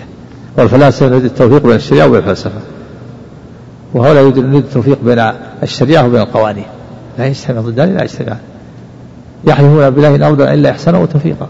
الله تعالى. أولئك الذين يعلم الله ما في قلوبهم فأعرض عنهم وعظهم وقل لهم في أنفسهم قولا بليغا. أمر الله بالإعراض عنهم ووعظهم وقال وقال سبحانه وتعالى وإذا قيل لهم لا تفسدوا في الأرض قالوا إنما نحن مصلحون. ألا إنهم هم المفسدون ولكن لا يشعرون. هذه الآية في المنافقين أيضا. بين الله أنهم يفسدون في الأرض ويسمون إفسادهم إصلاحا. ينشرون الفساد على الناس ويسمونه إصلاح وإذا قيل لهم لا تفسدوا في الأرض قالوا إنما نحن مصلحون. ومن ذلك الحكم بغير ما أنزل الله فإنه فساد في الأرض. وقال سبحانه وتعالى ادعوا ربكم ادعوا ربكم تضرعا وخفيا إنه لا يحب المعتدين ولا تفسدوا في الأرض بعد إصلاحها. نهى الله عن الإفساد بعد إصلاحها. ومن الإفساد في الأرض بعد إصلاحها حكم بغير ما أنزل الله. وقال سبحانه أفحكم الجاهلية يبغون ومن أحسن من الله حكما لقوم يوقنون. بين سبحانه وتعالى أن أن الحكم بغير ما أنزل الله من حكم من أحكام الجاهلية. وأنه لا أحسن حكم من الله. وأحكام الجاهلية كلها باطلة. فهي ضلال. ثم ذكر من حديث عبد الله بن عمرو النبي صلى الله عليه وسلم قال لا يؤمن أحدكم حتى يكون هواه تبعا لما جئت به. قال النووي حديث صحيح رويناه في كتاب الحجة بإسناد صحيح الحديث فيه بعض الضعف. فيه في بعض الضعف. وفيه نفي الإيمان أنه لا يحصل الإيمان حتى يكون لكن المعنى صحيح دلت معنى الحديث له شواهد له شواهد من النصوص تدل على أنه أنه لا يؤمن الإيمان الكامل حتى يكون هواه تابعا. للرسول صلى الله عليه وسلم. لا يؤمن أحدكم حتى يكون هواه تابعا لما جئت به. يعني لا يؤمن الإيمان الكامل الذي تبرأ به ذمته حتى يكون هواه تبعا لما جاء به الرسول صلى الله عليه وسلم. فيحكم شرع الله يحكم بشرع الله. فإذا كان هواه تابعا للمال أو تابعا للهوى للجاه أو للسلطان فإذا يكون الإيمان ناقص يكون ضعيف ولم يؤدي الواجب الإيمان الواجب. الإيمان الكامل أن يكون هواه تبعا لما جاء جاء به الرسول. فإن كان هواه تبعا للمال أو للجاه للشرف نقص إيمانه وضعف إيمانه. ذكر المؤلف القصة قال وقال الشعبي كان بين رجل من اليهود بين رجل من المنافقين ورجل من اليهود خصومة. فقال اليهودي نتحاكم إلى محمد لأنه عرف أنه لا يأخذ الرشوة. وقال المنافق نتحاكم إلى اليهود. فاتفق أن يأتي كاهنا في جهينة فيتحاكم إليه فنزلت هذه الآية. ألم ترى الذين يزعمون أنه أمر بما أنزل إليك وما أنزل من قبلك؟ فيه خبث اليهود. فيه خبث المنافقين وأنهم أخبث من اليهود. اليهود المنافق اليهود يقول نتحاكم إلى محمد. والمنافق يقول لا نتحاكم إلى اليهود. وقيل نزلت هذه الآية في رجلين اختصما. فقال أحدهما نتحاكم إلى محمد صلى الله عليه وسلم. وقال الآخر نتحاكم إلى كعب الأشرف اليهودي.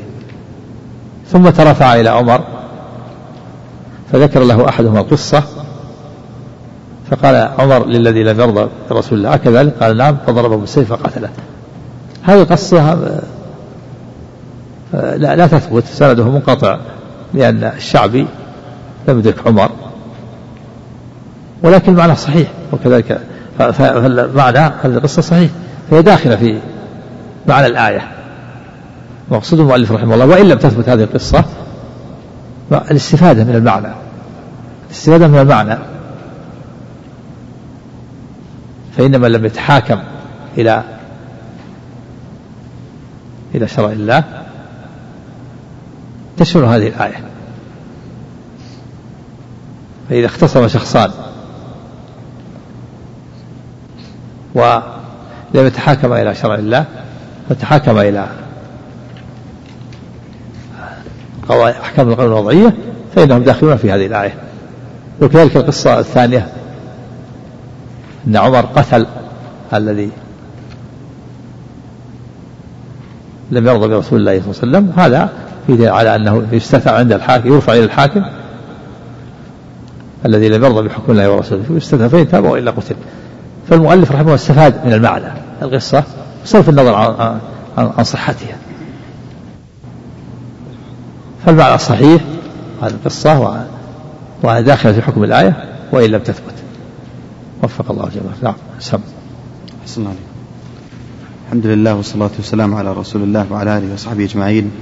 قال الشيخ عبد الرحمن بن حسن رحمه الله تعالى قال المصنف رحمه الله تعالى باب قول الله تعالى ألم تر إلى الذين يزعمون أنهم آمنوا بما أنزل إليك وما أنزل من قبلك يريدون أن يتحاكموا إلى الطاغوت وقد أمروا أن يكفروا به. ويريد الشيطان أن يضلهم ضلالا بعيدا. وإذا قيل لهم تعالوا إلى ما أنزل الله وإلى الرسول رأيت المنافقين رأيت المنافقين يصدون عنك صدودا. فكيف إذا أصابتهم مصيبة بما قدمت أيديهم؟ ثم جاءوك يحلفون بالله إن أردنا إلا إحسانا وتوفيقا. قال العماد بن كثير رحمه الله والآية ذامة لمن عدل عن الكتاب والسنة وتحاكم إلى ما سواهما من الباطل وهو المراد بالطاغوت ها هنا. وتقدم ما ذكره العلامة ابن القيم رحمه الله في حده للطاغوت وأنه كل ما تجاوز به العبد حده من معبود أو متبوع أو مطاع. فكل من حاكم إلى غير كتاب الله وسنة رسوله صلى الله عليه وسلم فقد حاكم إلى الطاغوت الذي أمر الله تعالى عباده المؤمنين أن يكفروا به. فإن التحاكم ليس إلى ليس ليس إلا إلى كتاب الله وسنة رسوله ومن كان يحكم بهما يعني فمن هذا هو الواجب نعم. فمن حاكم إلى غيرهما فقد تجاوز به حده وخرج عما شرعه الله ورسوله وأنزله منزلة لا يستحقها. وكذلك من عبد شيئا دون الله فإنما عبد الطاغوت فإن كان المعبود صالحا صارت عبادة العابد له راجعة إلى الشيطان الذي أمره بها كما قال تعالى ويوم, يحشر ويوم يحشرهم جميعا ثم ويوم نحشرهم جميعا ثم نقول للذين أشركوا مكانكم أنتم وشركاؤكم فزيلنا بينهم وقال شركاؤهم ما كنتم إيانا تعبدون فكفى بالله شهيدا بيننا وبينكم إن كنا عن عبادتكم لغافلين هنالك تبلو كل نفس ما أسلفت وردوا إلى الله مولاهم الحق وضل عنهم ما كانوا يفترون وكقوله تعالى ويوم يحشرهم جميعا ثم يقول للملائكة أهؤلاء إياكم كانوا يعبدون قالوا سبحانك أنت ولينا من دونهم بل كانوا يعبدون الجن أكثرهم بهم مؤمنون. وإن كان ممن يدعو إلى عبادة نفسه أو كان شجرا أو حجرا أو قبرا أو غير ذلك مما كان يتخذ المشركون لهم